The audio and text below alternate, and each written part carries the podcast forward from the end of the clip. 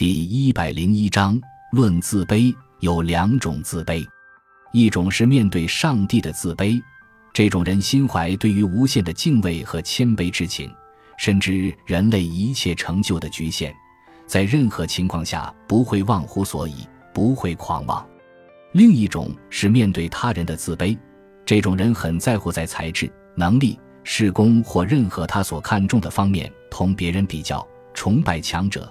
相应的也就藐视弱者，因此自卑很容易转变为自大。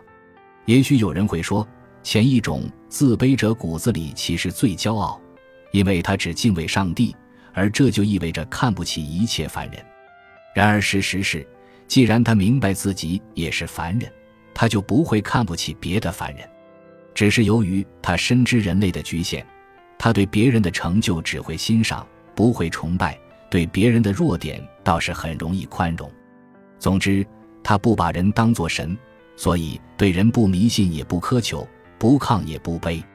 我信任自卑者远远超过信任自信者。据我所见，自卑者多是两个极端：其一的确是弱者，并且知道自己的弱，于是自卑。这种人至少有自知之明，因而值得我们尊重。其二是具有某种异常天赋的人，他隐约感觉到，却不敢相信自己有这样的天赋，于是自卑。这种人往往极其敏感，容易受挫乃至夭折，其幸运者则会成为成功的天才。相反，我所见到的过于自信者，多半是一些浅薄的家伙。他们不是低能，但也绝非大才，大抵属于中等水平，但由于目标过低。便是他们自视过高，露出了一副踌躇满志的嘴脸。我说他们目标过低，是在精神层次的意义上说的。凡狂妄自大者，其所追逐和所夸耀的成功，必是功利性的。在有着崇高的精神追求的人中间，我不曾发现过哪怕一个自鸣得意之辈。一般而言，性格内向者容易自卑，性格外向者容易自信。不过，事实上，这种区分只具有非常相对的性质。在同一个人身上，自卑和自信往往同时并存、交替出现，乃至激烈格斗。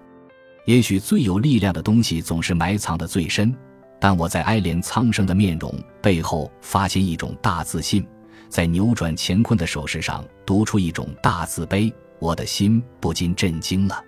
自卑、谦虚。谦恭之间有着重要的区别，在谦虚的风度和谦恭的姿态背后，我们很难找到自卑。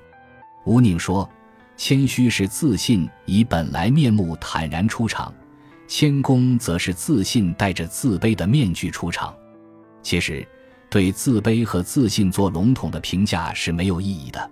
我的褒自卑而贬自信，仅是对习见的反驳。按照通常的看法。自卑是一种病态心理，自信则是一种健康心态；或者，自卑是一种消极的生活态度，自信则是一种积极的生活态度。我想指出的是，自卑也有其正面的价值，自信也有其负面的作用。我丝毫不否认自信在生活中有着积极的用处。一个人在处事和做事时必须具备基本的自信。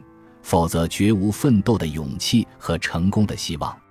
但是，倘若一个人从来不曾有过自卑的时候，则我敢断定他的奋斗是比较平庸的，他的成功是比较渺小的。也许可以说，自卑的价值是形而上的，自信的用处是形而下的。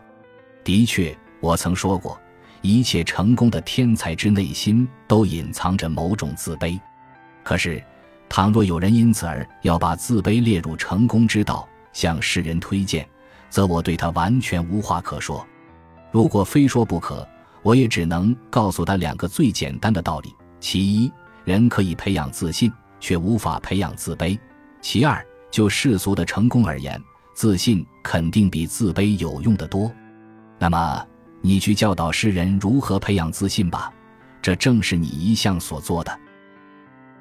感谢您的收听，本集已经播讲完毕。喜欢请订阅专辑，关注主播主页，更多精彩内容等着你。